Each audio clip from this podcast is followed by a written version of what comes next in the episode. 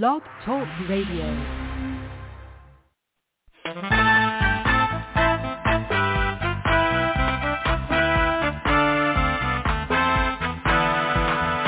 There is a watchman on the wall, bringing forth the written word of God to one and all. Are you getting ready? Will you stand or will you fall? Listen to the watchman on the wall. Listen to the watchman on the wall. Listen to the watchman on the wall.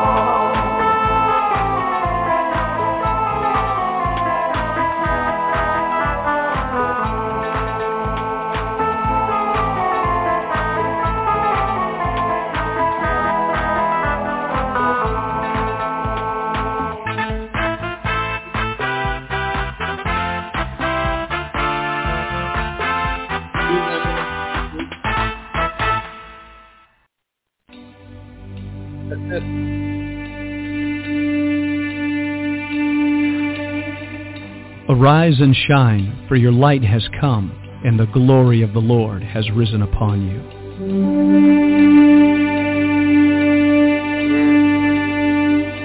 A new day has dawned. All over the earth, men and women are arising. It's time for the sons of God to awake.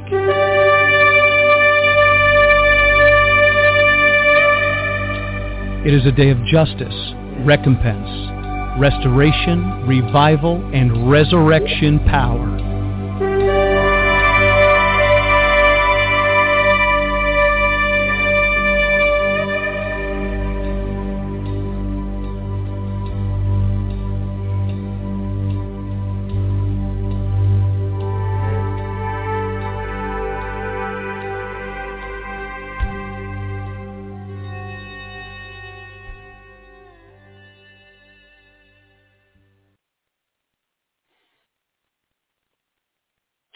Morning, ladies and gentlemen. This is Vincent Xavier, pastor of New Wine Ministries. Great to be with you today. We have a special broadcast lined up for this Tuesday.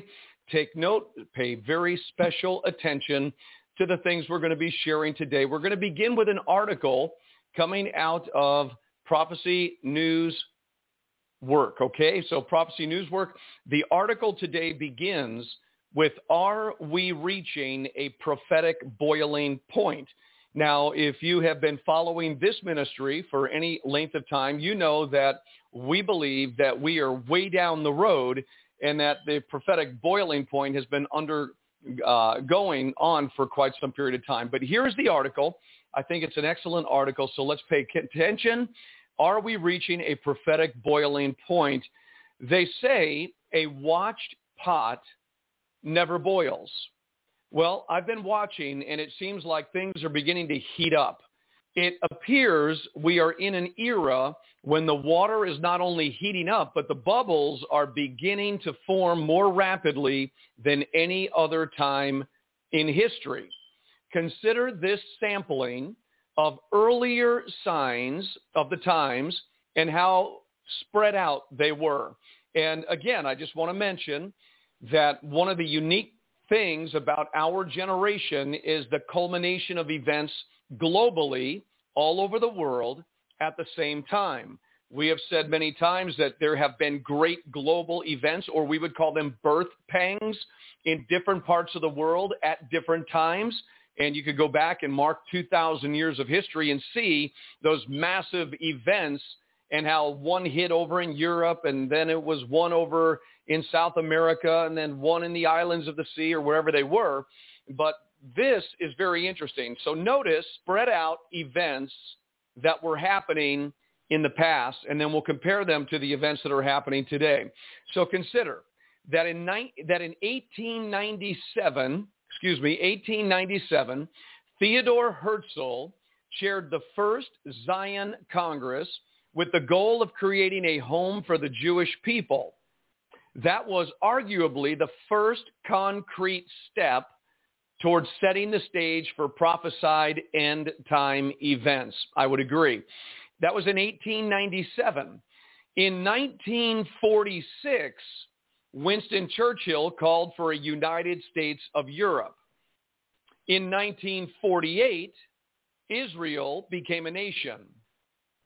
In 1967, Israel miraculously won the Six-Day War and gained control of Jerusalem. In 1968, the Club of Rome was founded. In 1991, the Gulf War turned the world's attention once again to the Middle East. In 1993, the European Union was created. In 2001, the terrorist attacks on the symbols of the U.S. military and the U.S. economy took place.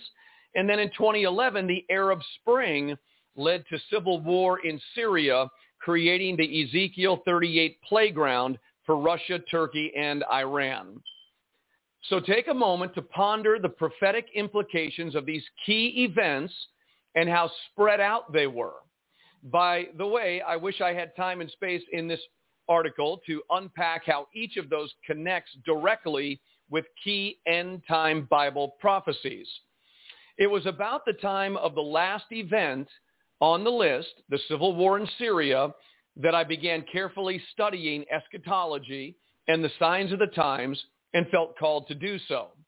The 2011-2012 timeframe was prophetically significant on many levels.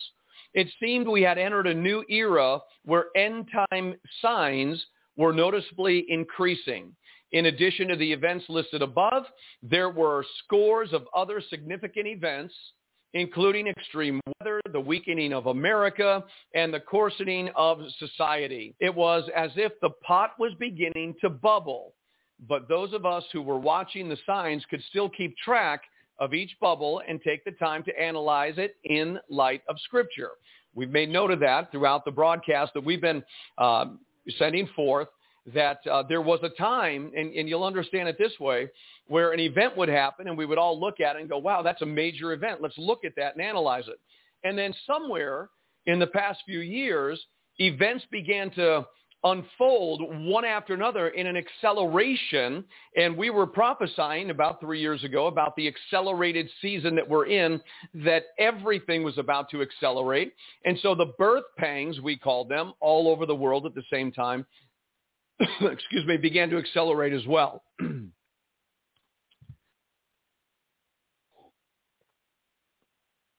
so enter 2020 the events of 2020, including COVID-19 virus, was released, as was lawlessness, violence, deception, deep political corruption, and other moral evils on a broader scale than we have ever seen or been made aware of.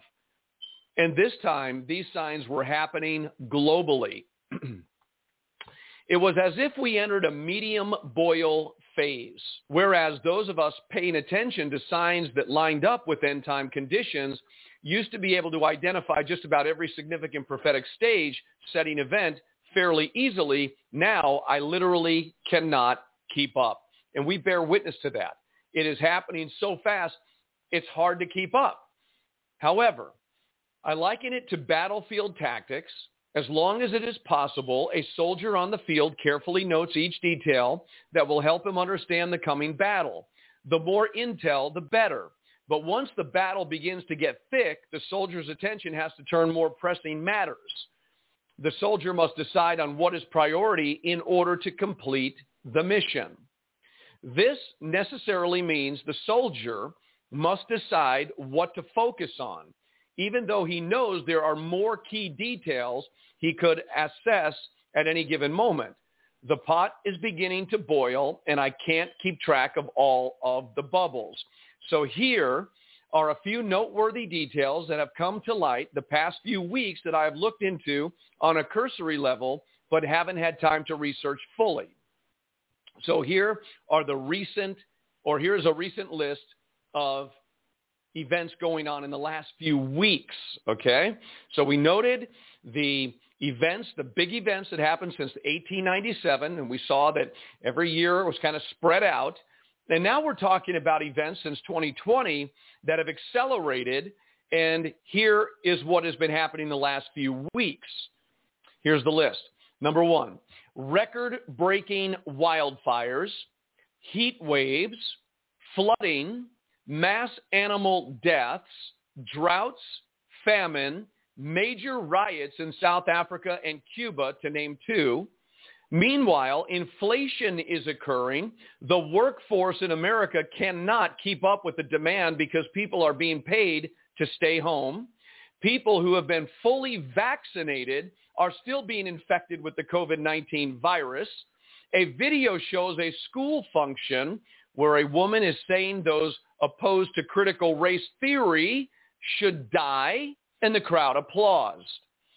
So the San Francisco Gay Men's Choir put out a creepy music video informing anyone who believes in traditional marriage that they are coming for your children. A Brazilian taboo artist turns himself into a demonic-looking ORC from the Lord of the Rings series by tattooing his eyeballs, removing his nose, and implanting horns. More shows celebrating witchcraft and the occult are launching in the fall. So many in the world are ready to welcome and embrace all things demonic and evil. But wait, there's more. A company in Ireland is looking to fund the creation of a colossal moving speaking statue known as the Giant. In 21 cities, by the end of the year, there have been 321 mass shootings already in 2021, leaving 352 people dead and 1,331 injured. Russia and China are flexing their military muscles regularly. Iran is close to having nuclear weapon capability. At the same time, Israel is facing major internal challenges. Macron, surely having consulted with other European leaders who will follow suit, announced a vaccine pass to be implemented in order to take part in normal activities. On top of all of this, apostasy in the church is growing steadily through wokeness teachings by people claiming to be apostles. I could go on and on. This is just the tip of the iceberg. Ten years ago, globalism was a conspiracy theory. The conditions needed for the Ezekiel 38 war seemed impossible. Technology had not yet reached the mark of the beast level, and America was sick but still fighting. In 2021, all of that has changed. We are trending toward a rapid boil and could be there at any moment. Liquids boil at different temperatures depending on the molecular structure of the liquid and the amount of air pressure due to altitude that is pressing down on the liquid. Pressure again. The air pressure restrains the boil until such a time when the pressure of the boil is greater than the air pressure restraining it. And what is the great tribulation, ladies and gentlemen? It is the great thlipsis is the Greek word for tribulation. And the great thlipsis means pressure. So the great time of pressure, the boiling, again, consistent with the article. So the Lord could cause the heat to be turned down and the water could cool a bit, but it doesn't seem that is the case. And I don't read anything like that in Scripture. Jesus said he would come quickly, the Greek word takos, which means rapidly, when things are revved up. And end time birth pains, okay, whether Braxton Hicks or the real thing, won't stop once they have begun. I have been saying since 2003 that America has crossed the point of no return. I believe that word was from the Lord. I don't see in 18 years America returning to its morals, its values, its principles as a Judeo-Christian nation. We have been far removed from the foundation of what this nation was originally built upon, mainly the gospel of Jesus Christ. By the way, we are heading full speed into everything the Bible prophesies about the future tribulation period. And our generation is seeing it all unfold. We are that unique generation we are the generation known as the fig tree prophecy generation that will witness the fulfilling of all prophecy. We are here. We are alive and remaining while many people have died and left the planet for one reason or another. We are still here. We are still tuned in to Bible prophecy. Our frequency is the kingdom of heaven, the word of God, the Holy Spirit, our, our guide and light. We are here alive and remaining. We are about to enter into the greatest tribulation to have ever hit the face of the earth, one that Jesus said has never been before and will never be again. And only the wise will understand these times and only the wise virgins will prepare their oil, prepare their victuals, prepare for their journey into the wilderness, a place that the Bible says will be a time of nourishing and nurturing and taking care of those who make their way into the wilderness for three and a half years, the exact period of time that the greatest tribulation on the face of the earth will commence. You need to be in the right place at the right time, doing the right thing with the right people right now. One of the things that this article did not mention were the tetrad of blood red moons in 2014 and 2015 on feast days. Don't ever forget that God put the sun, moon, and stars on the fourth day of creation for signs and seasons. The word seasons is moed. The word signs is the oth. In other words, red banner events, warnings, signals. And then, of course, the Moed is the gathering together on feast days to celebrate the Lord's feast. That's Hebrew. That's what, the, that's what it means. And so in 2014, on the feast of Passover, there was a blood red moon. In 2014, on the Feast of Tabernacles, there was a blood red moon. In the Feast of Passover in 2015, there was a blood red moon. In the Feast of Tabernacles, 2015, there was another fourth blood red moon, consecutive, back-to-back blood red moons on the holy feast days of the Lord. This was known as a tetrad. It is a sign. It is a wonder. In 2016, there was another celestial event when we had a solar eclipse from Oregon to South Carolina, split the nation right down the middle.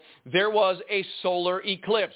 2017, there was the Revelation chapter 12 sign of the woman in travail with the moon at her feet 12 stars on her head, representing the Leo constellation of nine stars, and then the three other planets that joined it that one day. There was a perfect Revelation 12 constellation in 2017. Now, why did God put the sun, moon, and stars in the heavens on the fourth day of creation? For signs and seasons.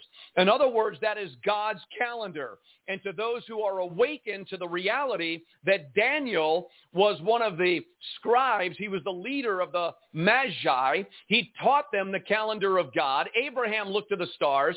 We saw that when Jesus Christ was born on this earth, it was when there was a star over Bethlehem that the Magi followed because they were taught about God's calendar. So anybody that's awake today without getting into astrology or weird things like that, we understand that those blood red moons, that solar eclipse, that Revelation 12 constellation were signals from the heavens warning people on earth of what would be coming. Now, what followed the 2014, 2015 tetrad of blood red moons, the 2016 solar eclipse? Well, Donald Trump came to power in America, creating a massive division within our nation. We saw turmoil all the way up to 2020. Then we saw the debacle of the COVID-19 situation, and we saw the global shutdown. And we know now that those signs of the blood red moons, the signs in the sun, moon, and stars were signaling to us that not everything on planet Earth was going to be okay. And it was lining up with end time Bible prophecy. And now I want to finish up this article if you are taking note of end time signs and conditions, you are in good company. The Old Testament prophets and even the angels have longed to understand the time frame we are currently in. In 1 Peter chapter 1 verses 10 through 12 we read concerning this salvation the prophets who spoke of the grace that was to come to you searched intently and with the greatest care trying to find out the time and circumstances to which the Spirit of Christ in them was pointing when he predicted the sufferings of the Messiah, the first coming, and the glories that would follow, in other words, the second coming into the millennial kingdom. So it was revealed to them that they were not serving themselves, but you, you and I, when they spoke of the things that have now been told you by those who have preached the gospel to you by the Holy Spirit sent from heaven, even angels long to look into these things. That's the scripture. Notice the key details. Okay? The prophets long to understand the time and circumstances related to the first and second coming. In the midst of the struggle to live in our day, we need to remember how blessed we are to see these things. And I couldn't agree more. We have, as my dear friend said, a front row seat into end time events. The unfolding events that are going on around the world today are nothing short of phenomenal. You cannot find a better Hollywood flick to entice your appetite for watching things in real time. You're living in it. You're a part of it. In fact, if you're a born-again, spirit-filled believer, you are the target of the end time great tribulation and persecution. Remember, the Bible is very clear. The great tribulation is not the wrath of God against the world as much as it is literally said to be the wrath of the dragon against all things God. So if you are connected to Father, Son, Holy Spirit, you are the target. This is the time of persecution. Revelation 13 tells us very clearly that the dragon and the beast empire will overcome the saints for a period of time. This is the time that we have all been waiting for we should have been preparing long ago because we know that there will be Goshens, there will be refuges, there will be arks, there will be a wilderness for a woman to go into to be nurtured for a time and a times and a half a time, three and a half years. Now, it was revealed to them that they were not serving themselves but you when they spoke of the things that have now been told you. So what's really awesome about that is prophecy 2,000 years ago, as they were peering into the, the spiritual reality behind the prophetic utterances, it wasn't for their generation. It was for those who were coming. Now to that generation 2,000 years ago, the prophecy of the first coming of the Messiah was fulfilled right before their eyes. And many did not recognize it, right? And here we are 2,000 years down the road in a prophetic third day, and there is more end-time Bible prophecy being unveiled to the minds of those whose eyes are open and are following the Lord. That is you. That is me. And so, my friends, it seems, according to this individual, the air pressure is about to be lifted and the rapid boil is soon to begin. When the restraining influence, okay, so here it is. The rapid boil represents the acceleration of the birth pangs in the last days. Now, where I personally differ with this uh, gentleman's argument, he believes, this, this article, spelling everything out right, he believes that there will be a rapture. The preserving pressure of the salt and light will allow the world to move immediately into rapid boil. So he believes that the church is going to be removed. I totally 1,000% disagree with that, but it's okay. Wherever they're getting their information from about a pre-tribulational rapture, it has been unveiled and discovered that it is not a biblical doctrine. There is no such thing as a hidden, invisible, secret pre-trib rapture. And remember that everybody that teaches a secret pre-tribulational rapture of the church refers to 1 Thessalonians chapter 4. And we have read 1 Thessalonians chapter 4 hundreds of times to find even a hint at a secret pre-tribulational rapture. But instead, what we found was that the catching away, the harpazo of the church, is associated with the coming of the Lord and the resurrection of the dead. I have never read one book. I have never seen one movie that speaks about the secret rapture of the church, show the resurrection of the dead or the coming of the Lord. But in 1 Thessalonians chapter 4, it's very clear that those events are absolutely, clearly revealed to be the coming of the Lord. The dead in Christ shall rise first. We shall by no means precede them, which means there is no catching away of the church without the resurrection happening first. And yet so many insist that 1 Thessalonians chapter 4 is saying that's a secret pre-trib rapture of the church. Well, it's not. Okay, and so this is why why do we become a little bit mm, intense with that? It's because we are marching with the rapid acceleration, the boiling of the events that are happening in the world today into the greatest tribulation to ever hit the face of the earth. And many unsuspecting Christians who have been lulled to sleep by a fairy tale doctrine called the pre-trib rapture are not going to be ready. And that is going to be associated with the falling away, the defection from truth, as this article did state clearly, there's already begun a massive defection from the truth because of those so-called woke apostles and teachers and preachers that are capitulating, tolerating, and compromising with the world today. And it is happening subtly. It is coming. And I want to share a passage of Scripture with you that uh, I want to move forward just a little bit into and you have heard it several times. And I want to read it to you just exactly as the Word of God says it would be. It's in Luke chapter 21, and Jesus was talking about the last days. He was referring to the end of time. And I know you've heard it, but we need to hear it again. And I just want to begin in verse 25, okay? In Luke chapter 21, verse 20, and then we'll move down into the passage that I really want to get into. It says there, there shall be signs in the sun and in the moon and in the stars. And we just talked about the tetrad of blood red moons, the solar eclipse, and the constellation of Revelation 12 right before our very eyes in our generation, okay? It says there shall be signs in the sun, the moon, the stars, and upon the earth distress of nations with perplexity, the sea and the waves roaring. All right, let's take a look at it. Upon the earth, distress.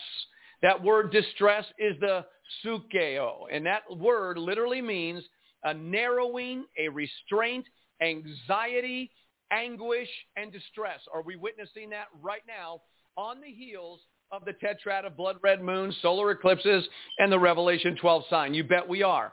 So again, we read that there will be distress of nations.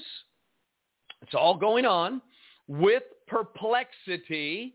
Okay, and that word perplexity is the aporia, and the aporia literally is speaking of a quandary. It's a state of quandary. It's perplexity. Okay, the deeper root of that word means to have no way out. That's very important to our discussion today. To have no way out, to be at a loss mentally, stand in doubt, be perplexed. The nations of the earth are coming to a time they are not going to know what to do, where to go, how to deal with what's coming on this earth. So the capitulation of the masses when they want to shut down the world, they just obey because that's their big brother, as you know. Now let's go a little bit deeper into this and the Word of God tells us, this is the words of Jesus, by the way, and he says, the sea and the waves will be roaring. And if you know anything about Bible prophecy, you know that the sea uh, represents humanity. And the waves, the turmoil, okay, the roaring of the sea and the waves. So humanity is in turmoil. There's upheaval. It's like a major storm on the sea. And then men's hearts failing them for fear. Okay, men's hearts failing them for fear. What is Jesus talking about? Jesus is talking about what the environment, what the circumstances will be like in the end times before his arrival.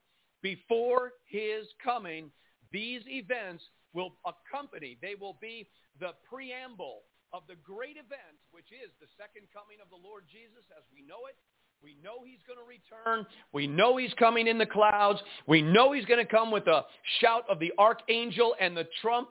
We know, we know that he is going to remain in the clouds and he's going to send forth his angels to reap the earth, the harvest of the righteous souls that are going to go in the resurrection and in the harpazo, the catching away and the catching up of the church. We know that. That's the main event. All these other things, the great tribulation, the persecution, the signs that we're reading, these are the preceding events to the great event. And what is going to happen in this time with the sun, moon, and stars and the distress of nations, the perplexity, the seeing the waves roaring, men's hearts will fail them for fear and for looking after those things which our powers of heaven shall be shaken. That's what's going on and we see the acceleration, the boiling point.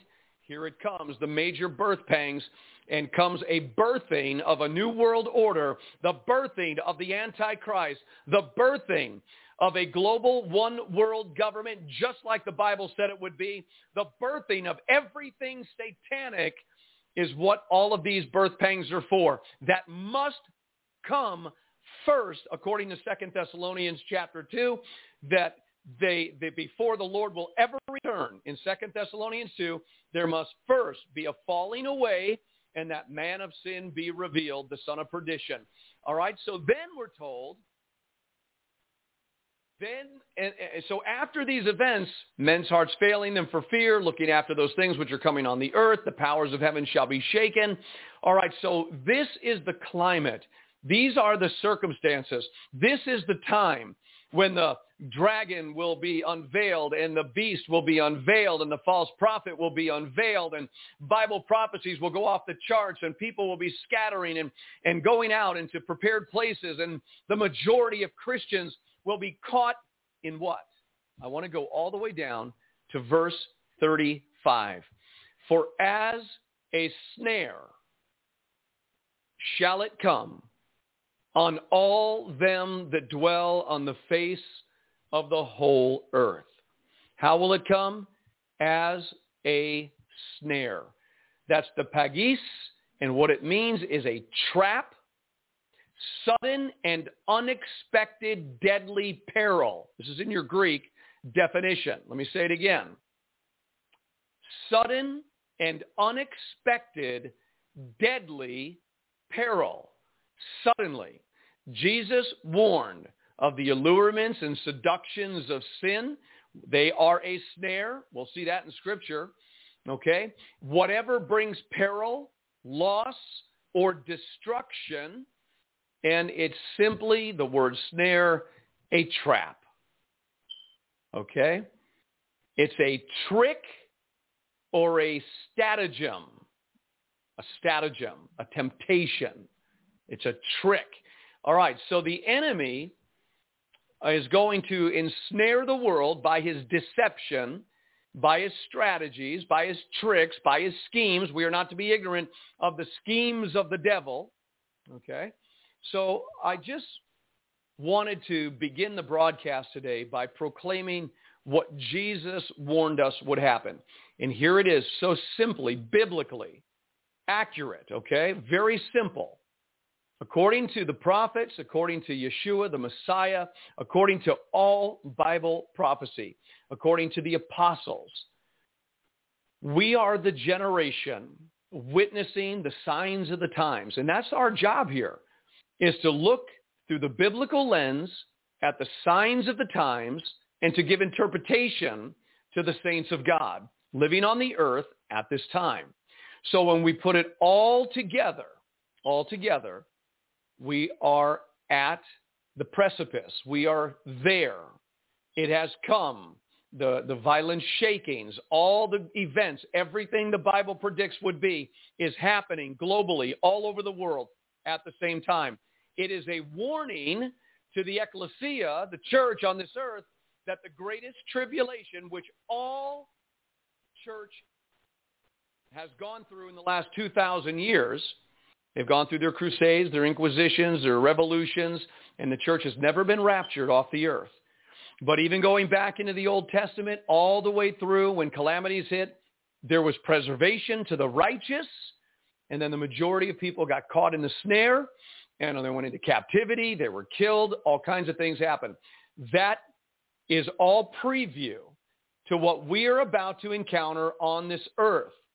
And we must be wise as serpents and gentle as doves. May God give us wisdom to know how to navigate through the days in which we are living in. So, here we are, living in the last days, and you and I are going to have to navigate through it. We're going to have to walk through it. We're going to have to prepare. We should always have confidence that God is with us. Now, to willfully sin, to willfully disobey the Lord, to live a unclean life before God is not wisdom. What that does is it blinds us from the counsel of the Lord. When we are unclean, when we are worldly, when we are carnal, when we are walking in the flesh, we will not be able to navigate by the Spirit and by the Word.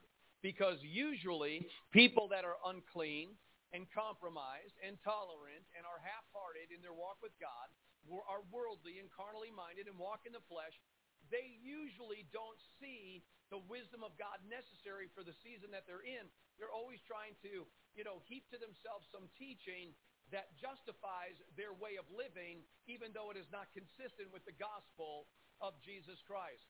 The fear of the Lord is the beginning of wisdom. Our obedience to the Word of God, our willingness to be convicted by the Holy Spirit so that we would repent of all sin in our personal lives and begin to walk out what the Lord has called us to walk out in is essential, necessary to understanding what way to go right now.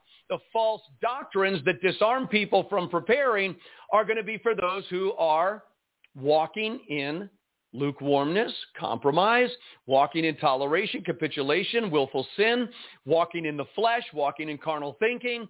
They are subject. They are the prime candidates for false doctrine that tells them things like, don't worry, we're out of here before it all happens. Or, you're once saved, always saved, you can't lose your salvation. Go ahead and if you happen to be here, we blew it on the pre-trib rapture doctrine, then just go ahead and take the mark of the beast because you can't lose your salvation. These doctrines are deadly to people living in these times that we are in. And I think a lot of these people that are preaching end time pre-trib raptional doctrine are probably going, well, weren't we supposed to be out of here about an hour ago? You know, we're waiting for the Lord to come and, and, and rapture us out of here, but I think he's a little late. It's getting a little bit hairy right now. Um, well, well, maybe we have one more opportunity to shout to the world that they better wake up because we're leaving and we're not going to be here for what's going to hit them. Listen, that's not the proper narrative. That's not Bible prophecy. That is not the doctrine that leads to holiness. It is not the word of God. So then if we can eliminate those two doctrines from our thinking and understand that the fear of the Lord is the beginning of wisdom and that there's going to be a falling away and that people are going to have their names blotted out of the book of life according to the word of God, which nobody wants to talk about. And those who do try to explain it away to fit into their paradigm. You can't lose your salvation. But the fact of the matter, the love of many will wax cold. They will begin to hate one another, betray one another. They have tasted of the heavenly gift. They were partakers of the Holy Ghost. That's a saved person. If they fall away to renew them to repentance is impossible. They once escaped the pollutions of the world through their knowledge in Jesus Christ, but again are entangled. It was better for them never to know the way of truth than to know it and turned away from the holy commandment. These are just simple you know, scriptures that undermine that whole doctrine of once saved, always saved, but we don't want to talk about it. We want to explain it away because we want to have a false security of the unbeliever who thinks they can live the way they want and that God owes them something. And we know that God owes us nothing. He owes you nothing. He owes me nothing. He's a God of his word. He has promised an eternal salvation to those who love him, to those who obey him. To those who follow him, to those who put to death the deeds of the flesh and take up the cross and die to self. These are the promises of God. And there have been so many people that have twisted the word of God to make it say something it was never intended to say, but it fulfills end time Bible prophecy about doctrines of demons. People will gather to themselves teachers having itching ears, saying to the prophets, stop prophesying to us all this gloom and doom. Tell us what we want to hear. And that is the environment, another prophetic reality to the environment that you and I are living in. In fact, Bible prophecy is so intense, I want to show you something now. I'm going to show you something. I've talked about it a few times, a little lightly, then I got a little bit stronger in it because it's making so much spiritual sense. Again, just a sign of just how close we really are. So what I want to do is I want to go to an article. Okay? And I want to start here. Let's see if I could find the best one. Here it is. This is the one I want to share with you. I'm going to put this on the screen, and then we're going to talk a little bit. Now, this is what I believe one of the most incredible end time things going on, all right? Because we're going to line it up with the Word of God. I want you to see this man right here on your screen. All right, do you know who that is? Do you understand who this guy is here? This is, and I, I wish I can get his name for you just a little bit better here. Let me exit that. I think you know him. His name, okay, there it is right there. I want you to see that, okay? His name is, see right there? XI. Do you see that? Okay, I just want to show you. I know you know his name. I want to give a little information about Xi, X-I is his name, Jinping. Okay, Xi Jinping. And who is this man? Well, according to the document, this is a uh, Wikipedia article about the man. I'll just open it all up right now. Xi Jinping is a Chinese politician who has served as general secretary of the Chinese Communist Party and chairman of the Central Military Commission since 2012 and president of the People's Republic of China since 2013. Xi, XI, has been the paramount leader of China, the most prominent political leader in China since 2012 the son of Chinese communist veteran Xi Zhongxun. He was exiled to rural Huangkong County as a teenager. So we're going to get into a lot of his, you know, his lifestyle in the article, and I don't want to spend the time to do that. I just want you to look once again very carefully at his name. I'm going to open it up just a little bit more, and I want you to see his name is XI. Now, why is that phenomenal? Why is that amazing? Well, I'm going to just read my Bible here just for a moment in Revelation chapter 13, and I want you to remember this. In Revelation chapter 13, and I'm just going to start in verse 16. Revelation 13, 16. But I want to keep that man's face, the head of the communist Chinese party, the CCP, and I want you to see him, and I want you to see his name. I want you to keep looking at his name, XI, XI. Then it says in Revelation 13, he causes all, both small and great, rich and poor, free and bond, to receive a charagma, a mark.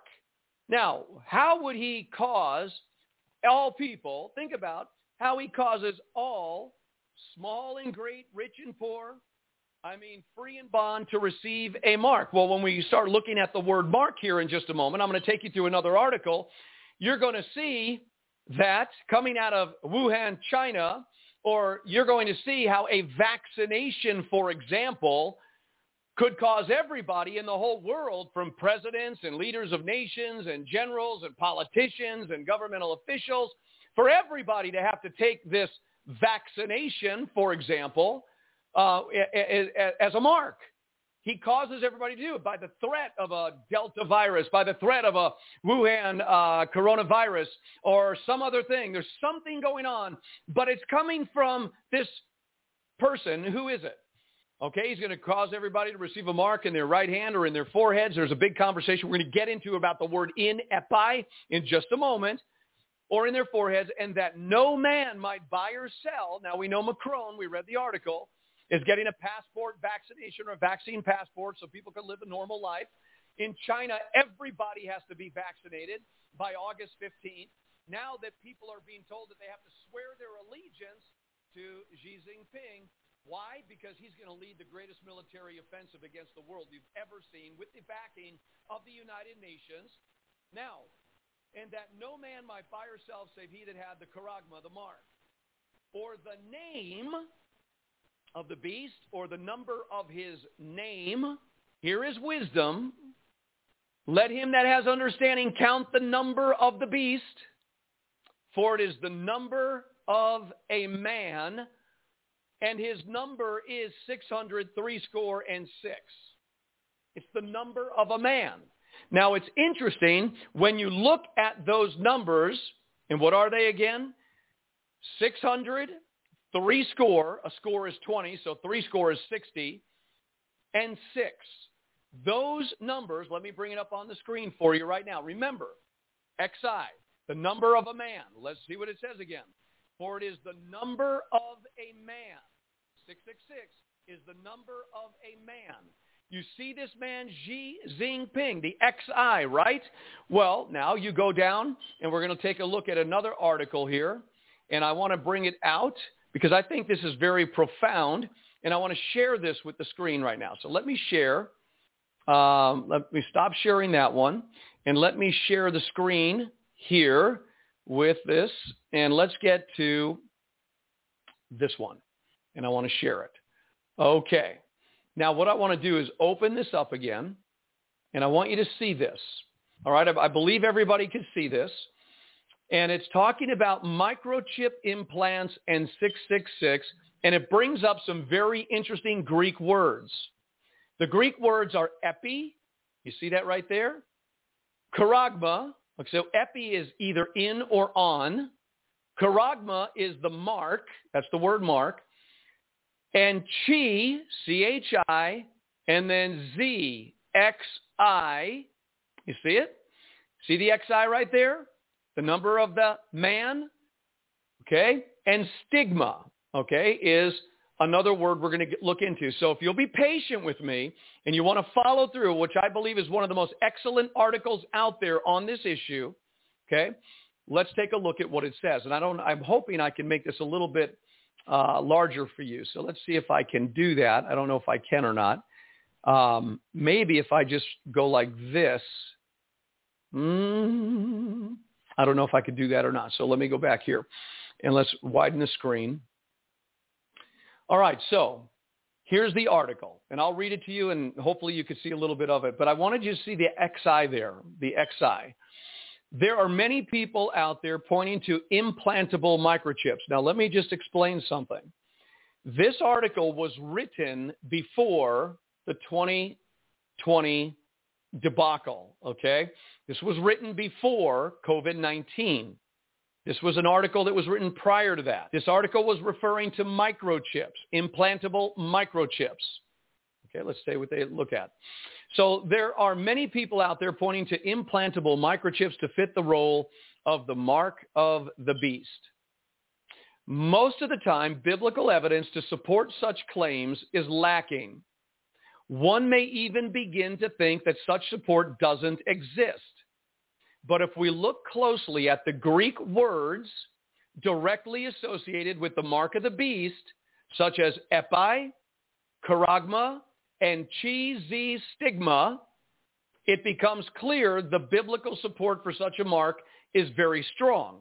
And remember, the epi is referring to the in or the on. We're going to talk about it in this article.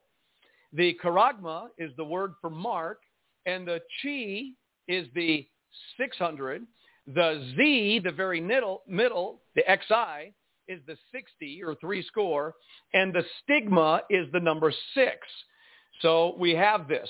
right in the heart of 600, three score, and six, the very heart, the very middle, is the XI, the Z. Now, this article is going to deal, first of all, with the epi. It's a little bit long, and I hope you could stay with me because it's going to be worth it for you to be educated and at least take an honest look at what might be right in front of us at this very moment in time. So the word epi, if you're, if you're able to see the screen, it says looking into the language of revelation. Okay, so I guess I'm going to have to scroll down with the other part here. So what I will do is go this way. I'll just read the article out loud and maybe you could get it. I wish I could make it larger for you. But we're talking now, one of the most common claims against, oh, I think you, I think you might be able to get it at this point.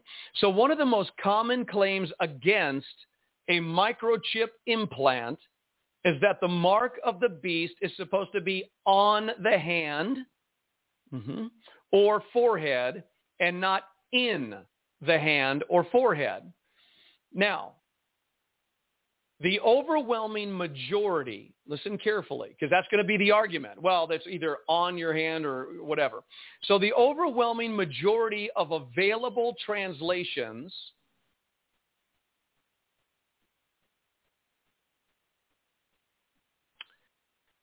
I think I want to go back to where I just was. Sorry about that.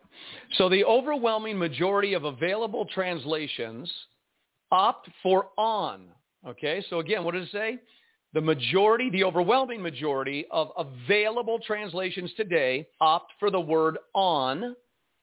In fact, most modern versions use on. In contrast, all early versions from 1380 to 1833 side with in. That includes Wycliffe's Bible of 1380, Tyndale's 1525, Coverdale's 1535, the Bishop's Bible in 1568, the Geneva Bible in 1587, the much beloved King James Version, the yay for King James 1611, Wesley's Bible 1755, and finally Webster's Bible, 1883. It wasn't until Darby's Bible in 1890 that doubt was cast against in.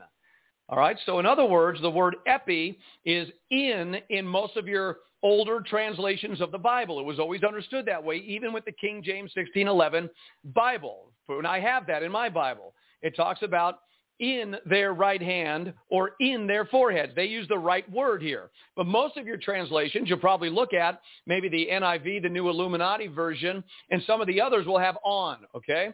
And there's a reason for that because Darby also taught the pre-trib rapture in the commentary notes and one saved, always saved doctrine, et cetera, et cetera. But let's go forward. That's not as important as where we're going.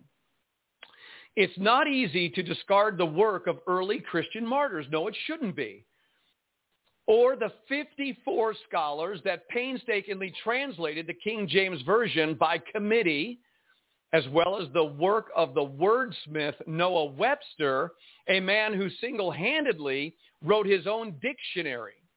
It would be foolish to write off such faith and dedication in favor of modern versions who paid translators didn't have the foresight to see how in could actually make sense.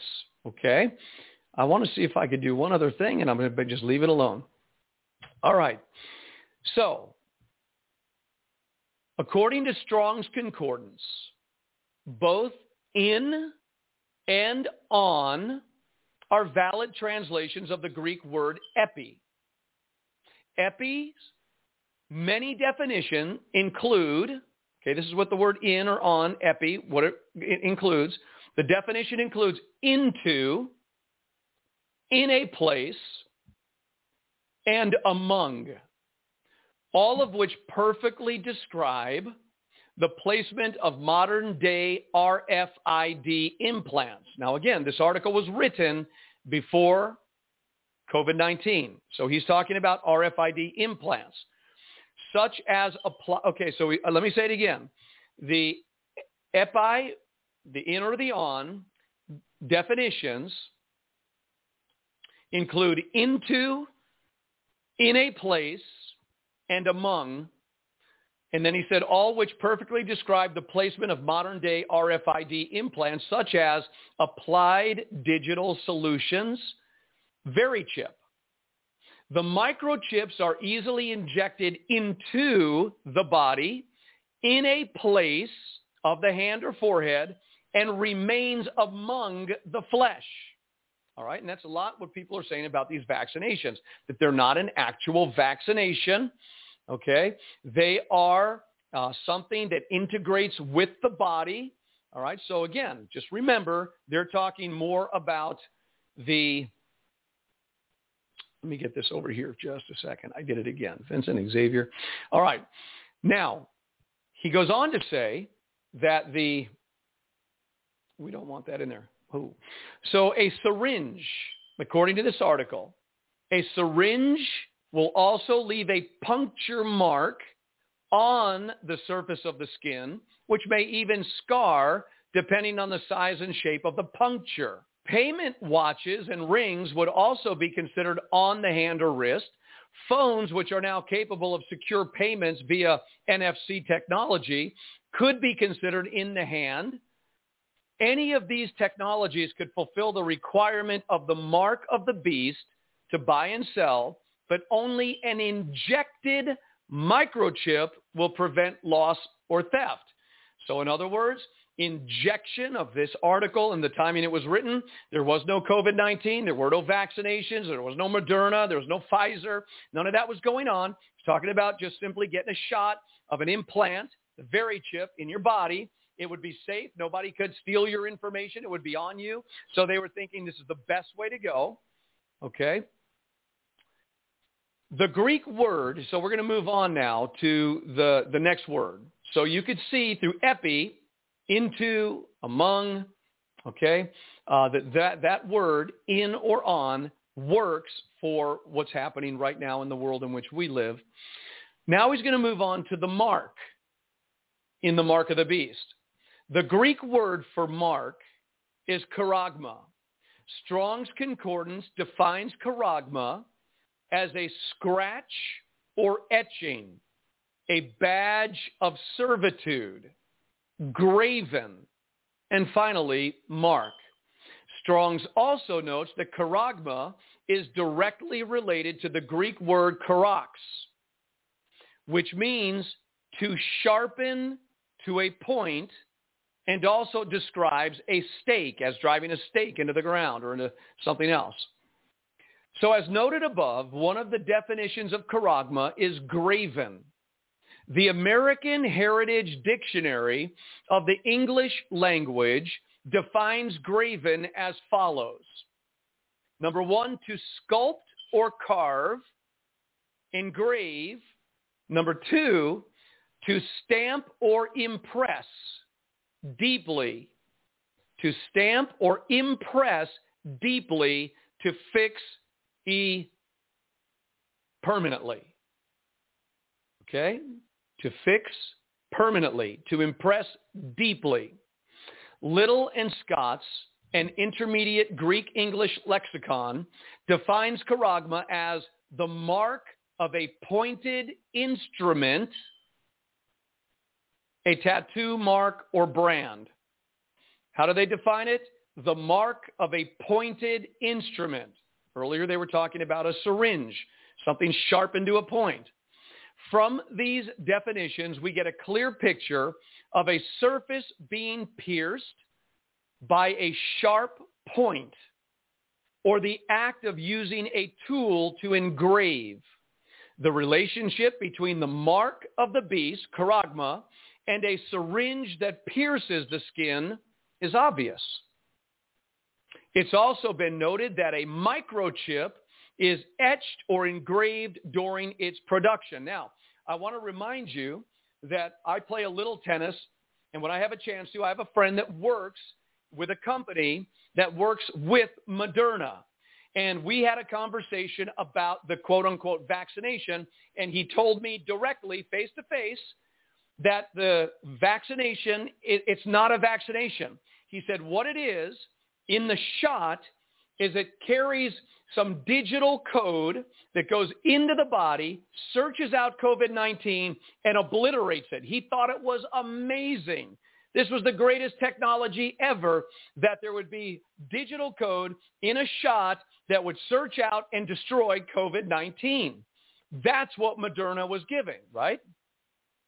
So again, the earliest word, we're going to get this, I'm going to get it very clear. So let's go to um, uh, the relationship between the mark of the beast, charagma, and a syringe that pierces the skin is obvious. It's also been noted that a microchip is etched or engraved during its production. So this article was written before COVID and the shot. All right. So the definitions of charagma, coupled with the fact that subdermal microchips are injected using a specialized syringe, make it clear that the mark of the beast could very well be a microchip implanted into the hand. But again, we're further down the road now than when this article was written. All the vaccinating that's going on in the world today, the push for global vaccination, okay? And it's an injection because it's not really a vaccination. We got to watch my words. So the shot is an injection of something digital that integrates with the body. And now we're being told that it changes some of the structure of perhaps what that body is genetically made up of. Okay, but let's go a little bit further.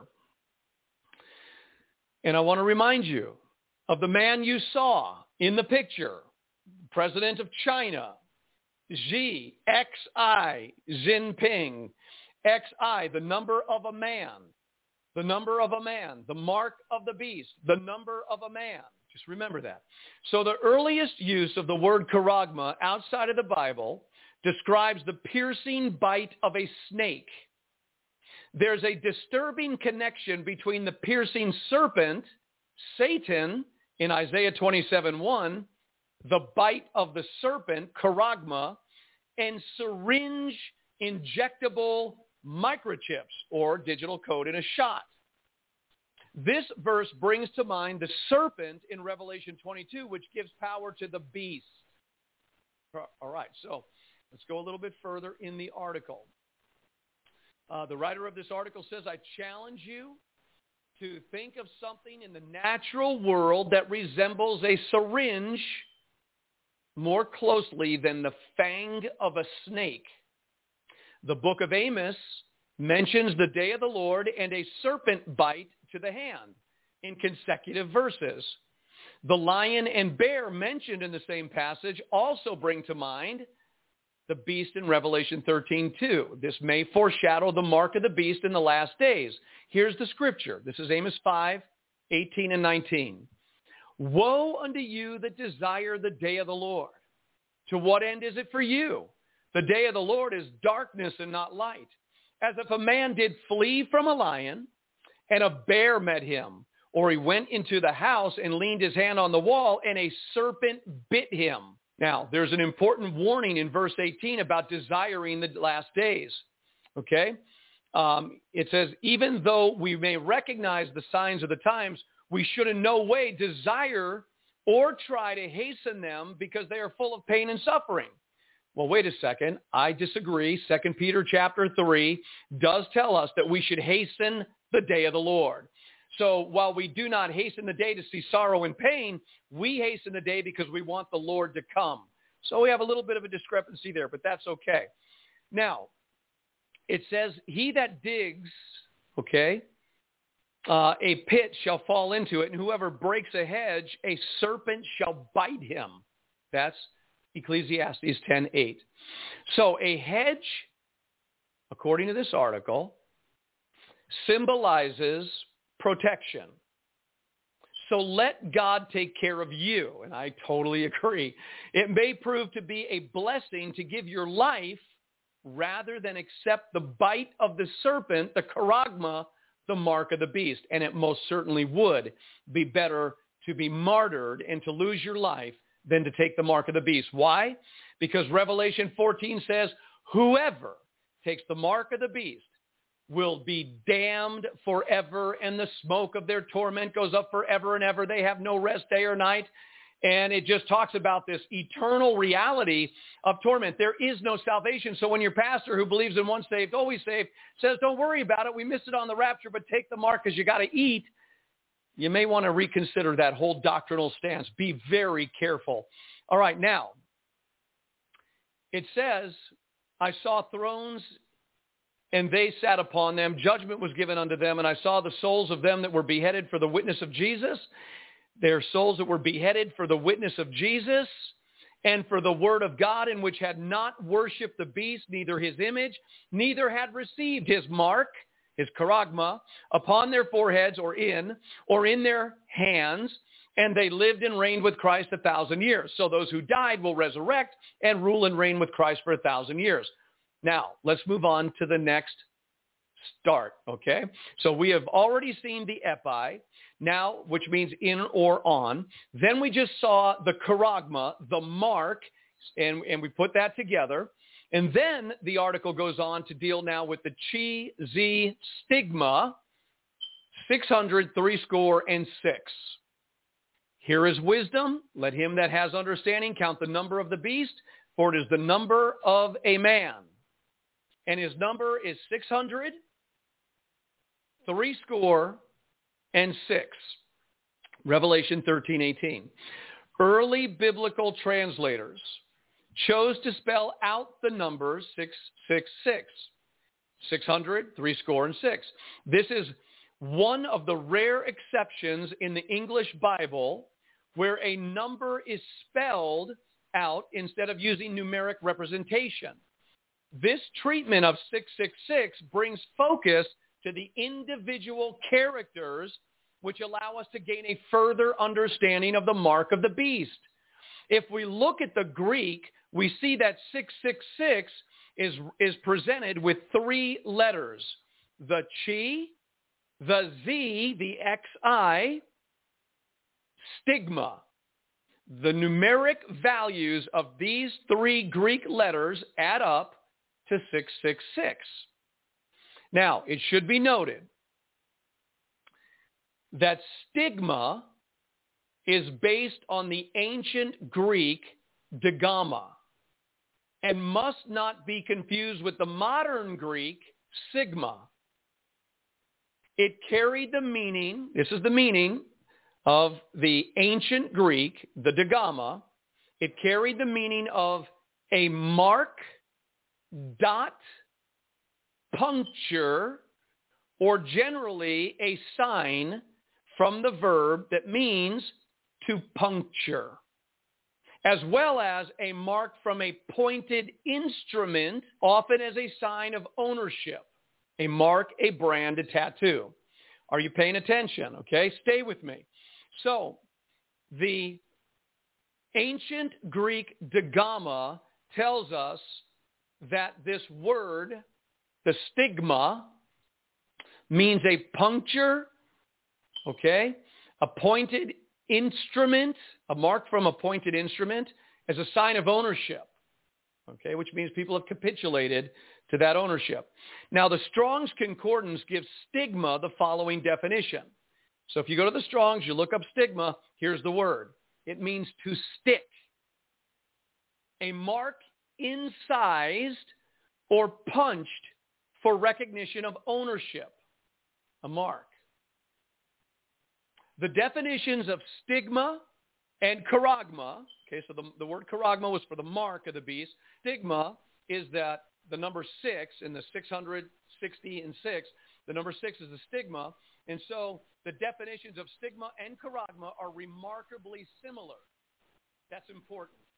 They both support the idea of pointed instrument used to inject a microchip.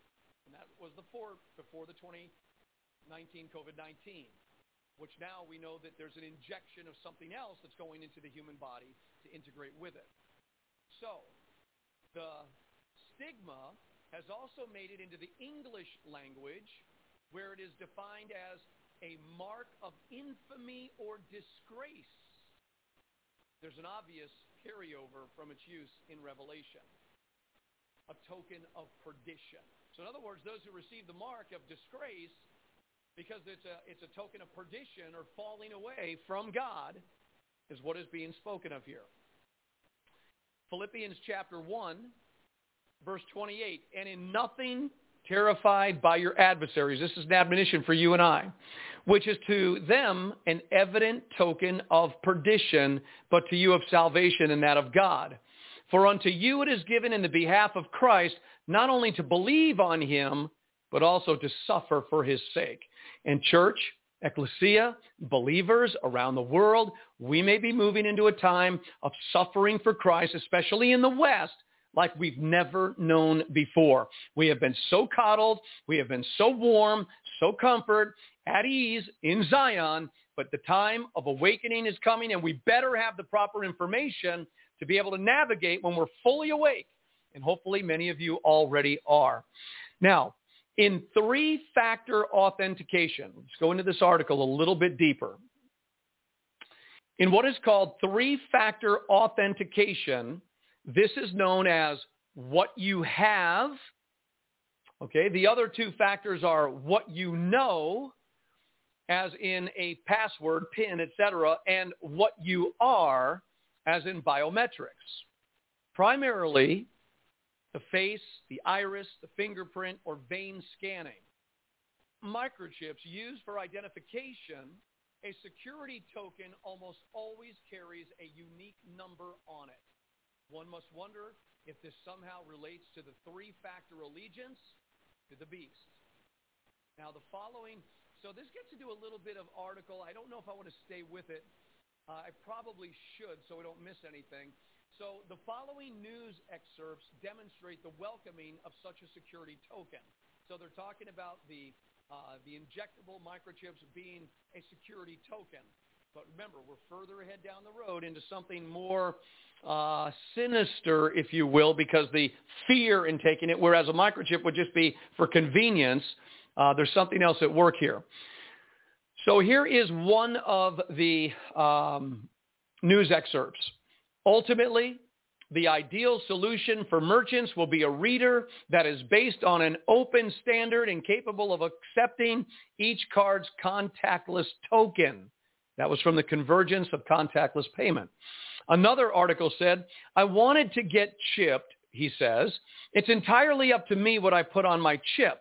I've been involved with authentication for 20 years, working with biometrics, and I was promoting the token. Now I am the token. That is RFID is literally getting under people's skin article. That was well over a decade ago. And now these contactless tokens come standard in most credit cards and phones. Stores are readily able to accept such tokens regardless of whether they're embedded in plastic or flesh. The buying and selling is in place. How much longer until implanted security tokens become mainstream?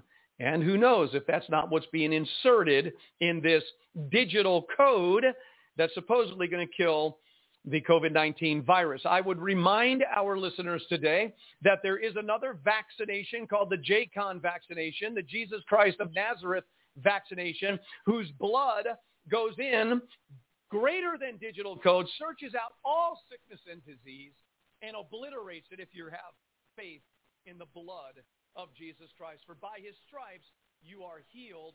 All sickness and disease is categorized in 39 categories 39 stripes upon his back. The shedding of his blood is the vaccination to eradicate all sickness and disease. Don't ever forget it. Trust in the Lord. Amen. So let's move on.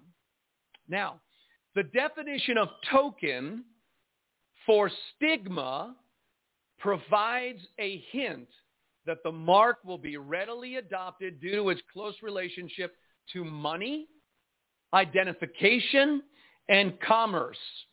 And where any of these are found, security is close by. Security will play a significant role in selling the mark of the beast. And you all remember on 9-11-2001 that the Patriot Act opened the door to security through invasive means into the privacy of the American citizenry and around the world.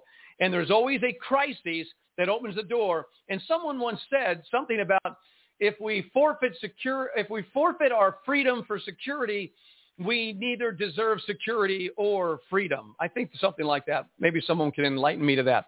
Let's move on. What's in a name? This is the important part of the article. Okay.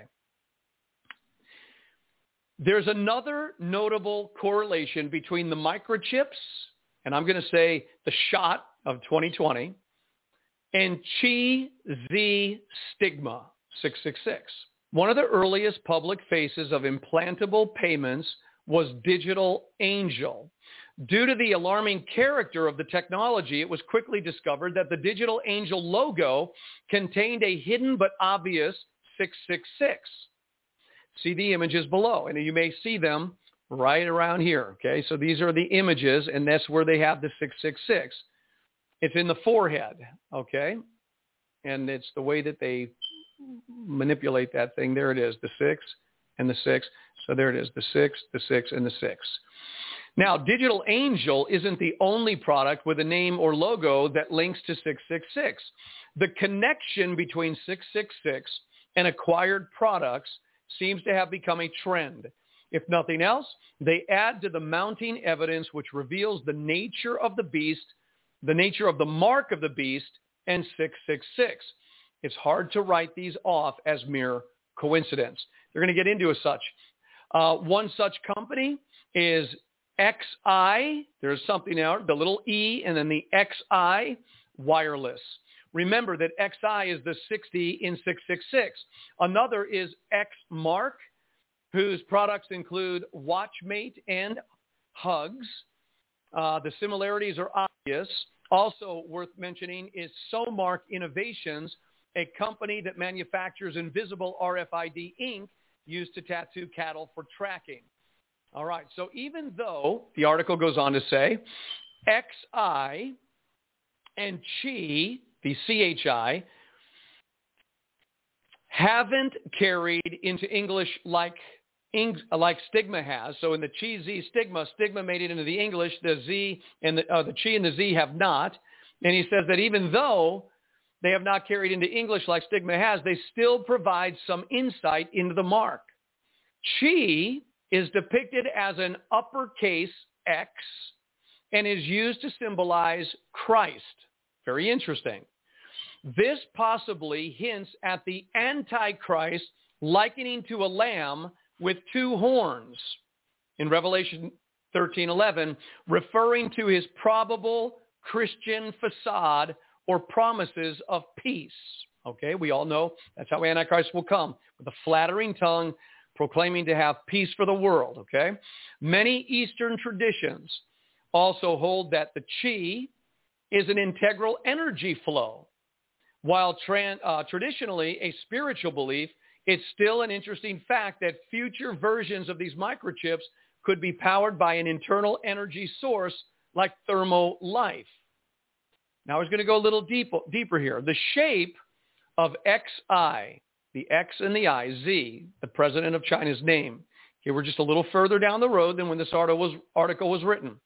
So the shape of the XI, as written in Greek, shares a close likeness to a curled up snake ready to strike. Stigma also resembles a serpent that is coiled and ready to strike. This is another hint to charagma as the bite of a serpent or the mark, and as noted by one of our readers, the antenna located in a microchip is a coil of wire. Now I'm coming to a conclusion here, and then we'll chat. Um, just absolutely phenomenal information right in our face information.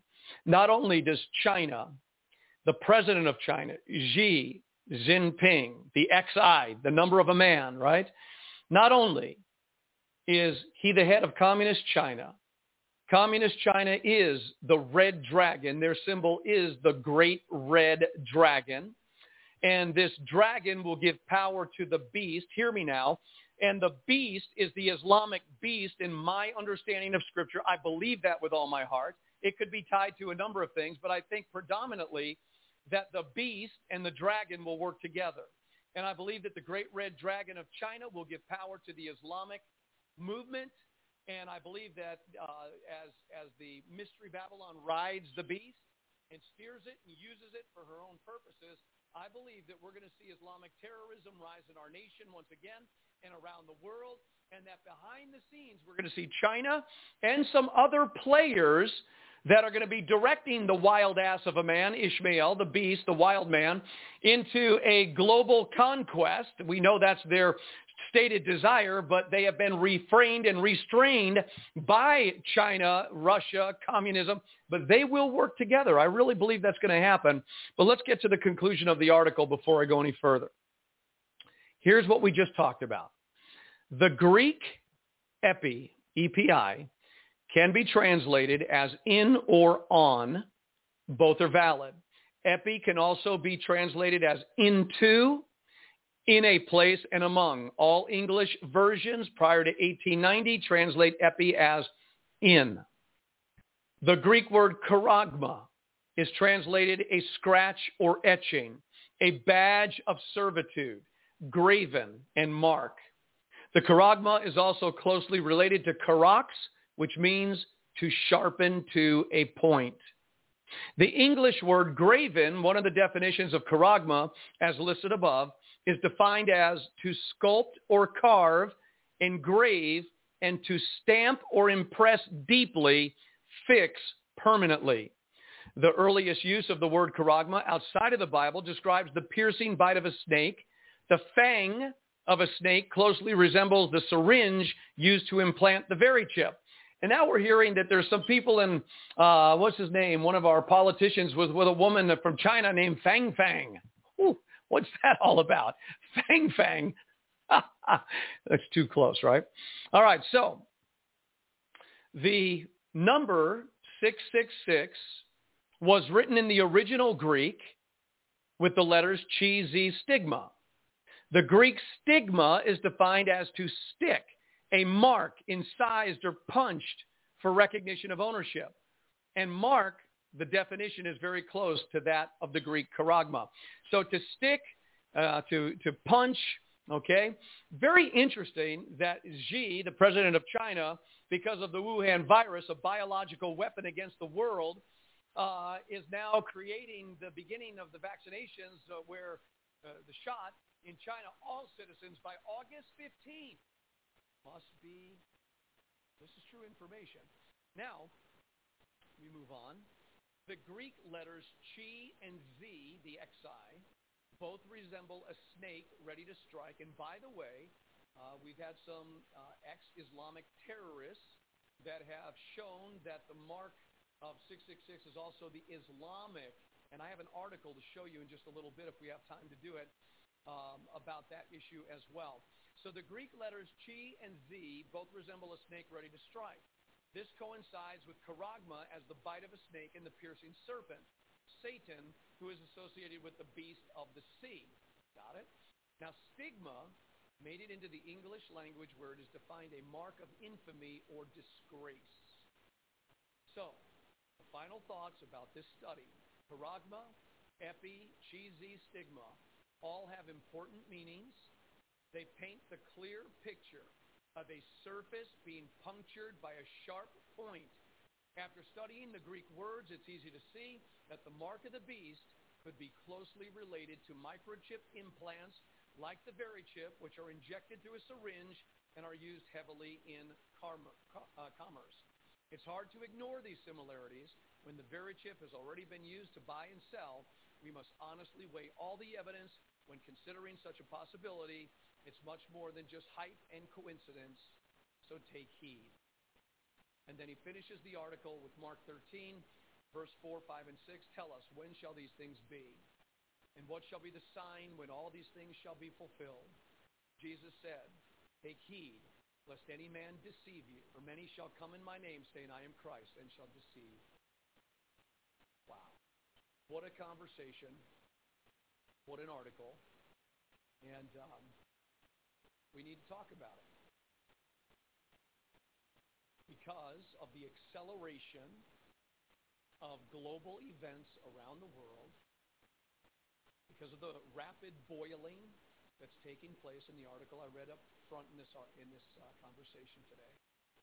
Very sober people right now. we should be very, very sober people about what's happening. There are things that are right in our face. They may not be the bottom line, end of the line, absolute, but to deny the possibility and the potential and to see the progression from very chip being punctured into someone's skin with a syringe to what's happening with global shots now is absolutely phenomenal in the acceleration that God promised was going to come. We also need to remember that while the world and the satanic is accelerating, so is God. God is accelerating his purposes within his ecclesia and in this earth. Everything that's going on in this world was written in God's book, the Bible. You see, other books out there can't make this up.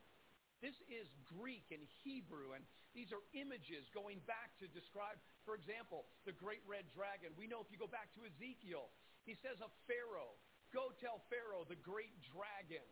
Okay? So Pharaoh, king of Egypt, that's how it actually says it. Go tell Pharaoh, king of Egypt, the great dragon. So Egypt was the dragon. Okay, it was the great dragon. All, the only difference in the great red dragon is we have, again, not Egypt, we have a red dragon in the last days, and it symbolizes China, communist China. Go tell Xi Jinping, uh, king of uh, the red dragon nation, China, the empire. And it involves all communism. So my point is, God is accelerating his word. He's telling us that. And the most important part of this moment for you and I, beyond the shadow of a doubt, is to become sober-minded. To get our soul cleared of all false information coming from the world, studying the Bible and viewing global events is the best way to get your mind sober. Get your mind sober from the unclean spirits being released throughout the earth through homosexuality, lesbianism, all of the transgender, pedophilia acts that are going on in this world, unclean sexual perversion through pornography.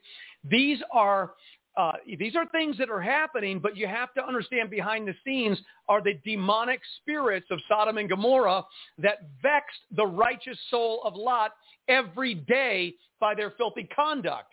So the filthy conduct of Sodom and Gomorrah released demonic spirits that vexed the soul of the only righteous man in town.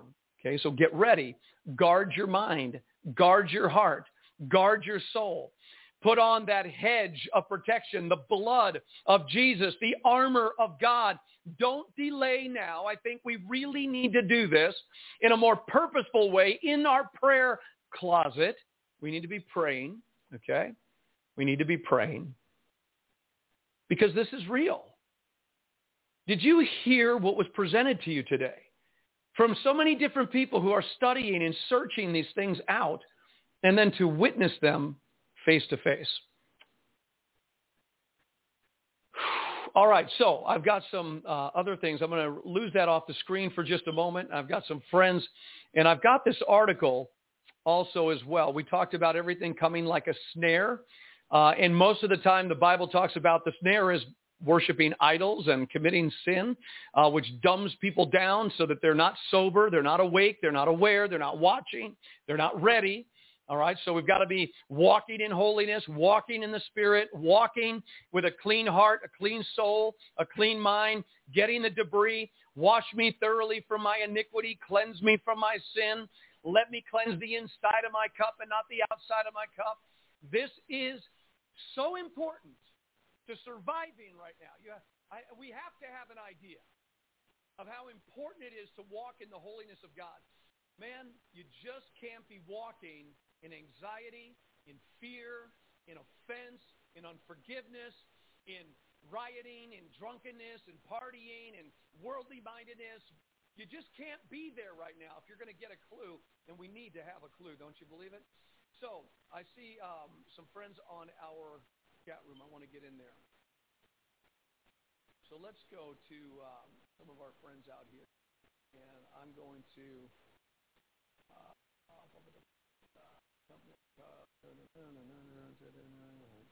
no, we're not going there. Okay, so let's just delete that comment. Praise the Lord, and let's do that as well. All right, so in our comment room, Uh, see that today Kevin Hauger's been with us. What a beautiful day in God's neighborhood. Amen to that. Uh, Carol Carey's with us today. God bless you, Carol. Brenda Torville was with us today. God bless you, Brenda. Uh, good mornings. Uh, I love your new background. Thank you for that. This is this is because um, Kevin and Sue uh, they raised funds to provide for a little. They heard my cry for a studio. We're just wanting to be uh, more palatable as we launch out a little bit deeper into our conversation. Thank you for that.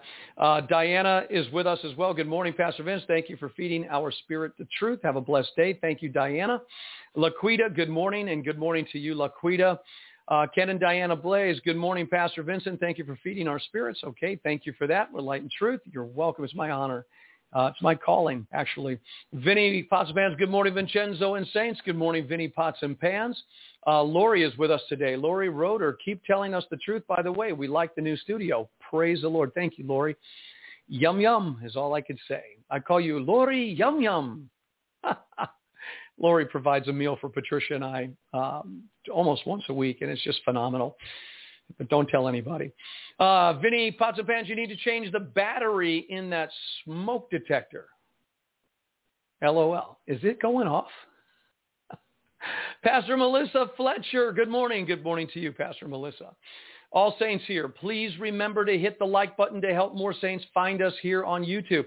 Hey, that's a great point. I did want to say, if you're tuning in, you're watching the broadcast, subscribe, subscribe, subscribe. And it's they tell you you have to get to a thousand so you could launch out deeper or something like that. Uh, we have 408 subscribers. I've been doing this uh, for a very long time. My grandson said, Papa Vincent, you've been doing this way too long to only have 408 subscribers. So if you would be diligent to help us get more subscribers uh, to what we're doing, we would appreciate it. I just know what it does is gives us an opportunity to launch out deeper. Uh, seeing Paul Harris with us today from Eureka Springs. Hello, Paul. Can't wait to get together with you, sir. And uh, let's make a time to do it. God bless you. And uh, Kevin Hauger, flip the screen to it being larger. You're smaller or just put in a, I, I never saw that. Sorry, Kevin. Uh, Shirley Woolsey, good morning. Shirley, thank you for your offering to the ministry, for sending that beautiful blessing. God bless your heart. We are so thankful. And to everybody else that supports this ministry, we're doing the best we can and we want to thank you for your support. Um, all right, so Kathy Bruns. Now, Kathy Bruns is uh, joining us from South Dakota. Kathy has just gone through one of the most horrific battles in her life, even unto death. But the prayers of her pastors up there in South Dakota, uh, both Pastor David and Victoria Obenauer, River of Fire Ministries, the church there, her family, her family here, and all people have been praying for her, and Kathy is coming through. She's out of the hospital. She's home, and we pray right now. Come on, everybody, right now, in the name of Jesus. Kathy Bruns, full recovery in the name of Jesus Christ. Hear the words, full recovery in Jesus' name, which means better than when you went in because you went in with an issue. You're coming out full recovery in the name of Jesus to finish up the race that God has called you to, Kathy. And we're looking forward, by the way, to seeing you for the Feast of Tabernacles 2021. It's happening, I found out, September 20th, Monday, September 20th. We, New Wine Ministries, the church, will be hosting the great Feast of Tabernacles on our property in Decatur, and you are cordially invited to come and celebrate the Feast of Tabernacles. We're going to talk a lot more about it. But uh, Vinny Pots and Pans says 666 can just represent the commun- communistic governments around the world. It could. Certainly there's a lot coming from there. Uh, this jab in the arm today is definitely not such, well, I'm not so sure about that. Vinny, I'm not, not in agreement, but that's, you, you, have, you you could do that. Uh, Cindy Messman, JCon. Jean Kittleson. Amen to the J-Con, Cindy. Uh, good morning, Pastor Vincent. Good morning, Jean. Uh, Kevin Hauger, share it with others as well. Marcus Julian, thank you, Brother Vincent Xavier, all the way from Canada. Hey, Marcus, Julian, welcome to the broadcast. God bless you. Uh, looking forward to talking with you. Uh, you ministered to me when I was in prison in the state. Oh, wow. All right, Marcus. Well, praise God. Holy Spirit, Jesus Christ knew exactly where you were. Hope you're doing well. maybe we'll be able to chat. When I was in DeSoto Correction, now pastoring in Canada, you went from the prison to the palace. Are you kidding me? Way to go, Julian. Nothing is impossible with God. Hey, I would like to go to Canada and minister. I'll wait for your invitation. I just invited myself. Let me know. All right, let's go. Um, Missy Lynn, the truth sets us free. Amen. Hallelujah. Yes, it does, Missy, no doubt. Joyce Young, I'm praising God to see Kathy on here today, uh, praying for her full recovery. Amen. That's what we're praying for. Uh, okay, you have to denounce Christ in order to take the mark. I don't see that in the Bible, Vinny, but we could certainly talk about it. You will. I mean, it certainly is. Um, but there are a lot of people that are going to think they're saved and are going to say, Lord, Lord, didn't we do all these things? Somewhere they denounced Christ and didn't even know it. So I'm not so sure. All right, so Adam Lindquist is with us. Good morning, Adam. God bless you, sir. All right, any other questions, any other comments? The lines are open right now on our Blog Talk Radio. I don't know if they're working yet or not. We're working on the technology. How did things go today, by the way? Let me know how things went. Praise the Lord. So we're at 1035, and um, let's talk just for a moment on, all right, Marcus, I'm invited. I'll take the invite. Let's talk about it. We'll go minister in Canada. We've been there before, uh, way east, Montreal. Now, the Feast of Tabernacles. This is something that you're going to want to um, put on your calendar and let's just talk about it for just one minute. The Feast of Tabernacles is a, it's a call for God's people all over the world to gather together. And because it's not just one nation in Israel 3,500 years ago, God's people are all over the earth. And the call, which started in the fourth day of creation in the signs and seasons, this September 20th will be the time for God's people to gather together for the great feast of tabernacles. It is an eight-day feast. We will be hosting for eight days the Feast of Tabernacles. It is not an obligatory, legalistic, Old Testament feast. It is a feast that originated in the heart of the Father God on the fourth day of creation. They are the Lord's feast. They are not the Jews' feast. They are not the church's feast. They are the feast for God's people, both Jew and Gentile, all over the world. We have been celebrating this for 30 years. It is not an external activity where you have to follow through all the external parts. We do what the Apostle Paul said to do in 1 Corinthians 5. We understand that these feasts have intrinsic value. They mean something to us in our walk with the Lord and the Holy Spirit in the new covenant. If you want to know more about it, you've got to come to it our experience has been that God always shows up in his feast. And so you need to put it on your calendar, September 20th through September 27th or the 28th. The feast will begin. We have some guest speakers already being lined up. And by the beginning of next week, we will have a full-blown uh, presentation. Now, I want to show you something, and it's important that we do this. I'm going to share my screen again, and I want to put something up for you where you could actually uh, go to a website. I want to show you, and you can read it right now, okay? So if you will, I'm going to share this with you. I'm going to, first of all, I got to stop that stream. I'm going to remove that stream and uh, stop screen. So now I'm going to share a screen with you, and I want you to see this because I want you to put this on your uh, on your list if you can. So boom, and here.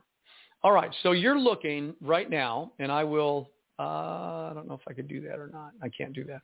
All right, so if you go over to the New Wine Ministries, which is right in here, and you see uh, there's a couple of things you can look at. You have the home, you have welcome, prayer requests. Uh, let me scoot that out just a little bit further here. Here, oops, oops, oops. All right, so uh, new wine. So I'm trying to, there we go. That's what I wanted to do. We'll get it right to about there. That's fine with me. Blah, blah, blah. Okay, so right there. All right, so if you look uh, at the tabs up top, we have a home, we have welcome, we have a prayer request, we have online store, donations, events, online ballot, Feast of Tabernacles 2020. That is actually the Feast of Tabernacles 2021. You'll see it down here. Okay, and then there's more, and then there's YouTube and Facebook videos. So we upload videos once in a while to this website. And this is the website, um, NWM Global, okay? This is NWM and then a global. So if you'll put that down, I want to show you something. If you go to the Feast of Tabernacles 2021, uh, I've already written some things here. Uh, Feast of Tabernacles 2021, and we have the year of deliverance and recovery. God actually named this year's theme the year of deliverance and recovery. And I believe that God's end time plan for his ecclesia is to have us fully delivered, emancipated from the world, flesh, and devils, the power of sin, and any other demonic stuff, and to bring a full recovery to the years that the locusts have eaten. So you'll read just a little bit more. Uh, I wrote this out, and on this page is where you're going to find more information about different hotels you could stay at, uh, where the uh, conference will be celebrated. Uh, there will be two meeting places or two gathering places on our land under a big tent. And of course, at our worship center in Bella Vista, they're about 25 minutes apart. So all that information will be on there, the times, the guest speakers. So I want you to be able to go back when you go to nwmglobal.org. So I just want you to have time to write it down. N stands for new, W for wine, and M for ministry. NWM Global, G-L-O-B-A-L, all one word, and it's the dot org, the dot org. Um, all right, so let me just write it down there. It's going to be looking like this, NWM Global dot org and I'll post that up there. So if you're in the chat room right now and you're seeing that is the website, nwmglobal.org. So that's going to help in the next uh, month and three weeks because September 20th is coming quick. I believe that God has end time strategies for his ecclesia. And I believe one of the strategies is his people coming together to honor him for his feast. When we show up to his feast, he normally has some pretty awesome stuff to share with us. Now, also, um, yeah, absolutely. So you could contact me, uh, Marcus. I'll put it out there. My number, you could you could text me, uh, is the eight five eight eight six four eight seven one two. So you could call me at that number. Um, I just put it out there for you. And also you can uh, email me, and I'll give you that email address as well. IER777 at the gmail uh, and we'll just put that out there as well. So you could email me uh, vxavier777 at gmail.com or text me, and that'll be a lot of fun to, to look into that. Uh, getting back to nwmglobal.org, uh, you could peruse through that website. It needs a little uh, tending to. I think uh, we've kind of left it alone since last year. And so I need to do a lot of updating and get involved in that but I'm, I'm going to make sure we do. So the Feast of Tabernacles information, uh, the letter that I wrote there is basically uh, my heart to you about what the Feast of Tabernacles is about, what we believe God is doing. He's named it the year of deliverance and recovery. And so um, pray September 20th, put it on your calendar, tell your boss, bring your family, bring your dogs. Well, don't bring too many dogs.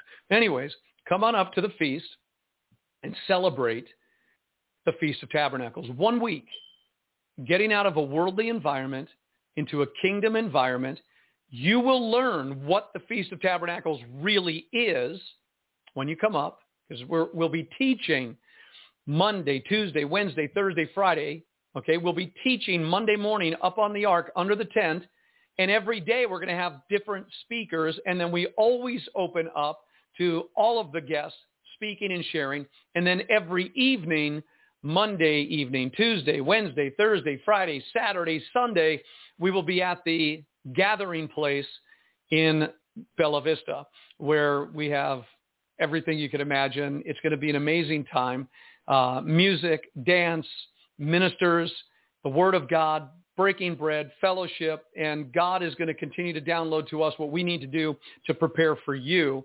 And we hope that you will uh, make your way into Northwest Arkansas and participate in the Feast of Tabernacles uh, this year. And so that information will be on our NWM Global website, okay?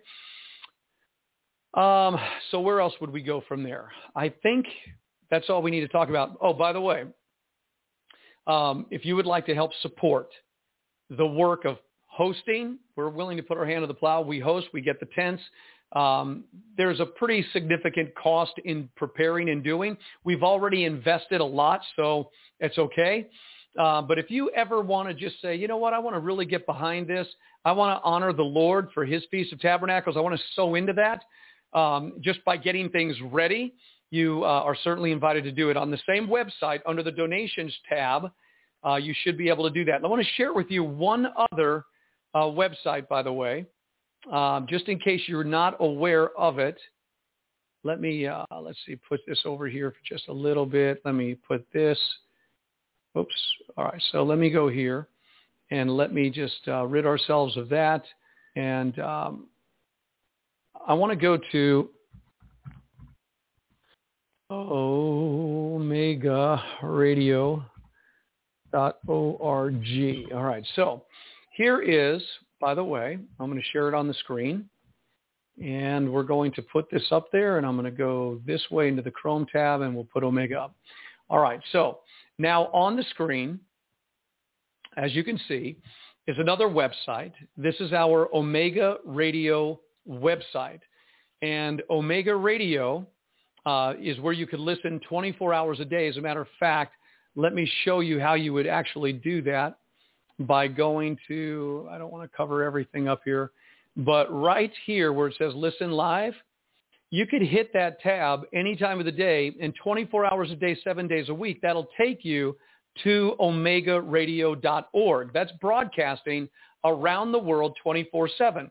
We run into interruptions every once in a while, but we get them fixed. Like right after this broadcast, uh, if you hit that button and you go to the Omega Radio, uh, you hit that, you'll hear a roundtable discussion with Patricia Joy Xavier on the book out of out of her book, Deliverance, the Christian Bill of Rights. But there are other things here as well about our website. You could actually sign up for a um, uh, join the End Time Army down here, and you could get uh, give us your email, and then we normally write things out there, and we'll be sprucing things up and cleaning them up as we go. Um, this was a little in, indication on building our studio. So things are moving forward, and we praise God for that. Um, this is if, when you're listening on Omega Radio, you could actually call into our program 818-369-0326, which again we're working on the microphone and the, uh, the the conjunction of everything. So I wanted you to see that. And that website, by the way, let me write it out for you, is Omega Radio omegaradio.org.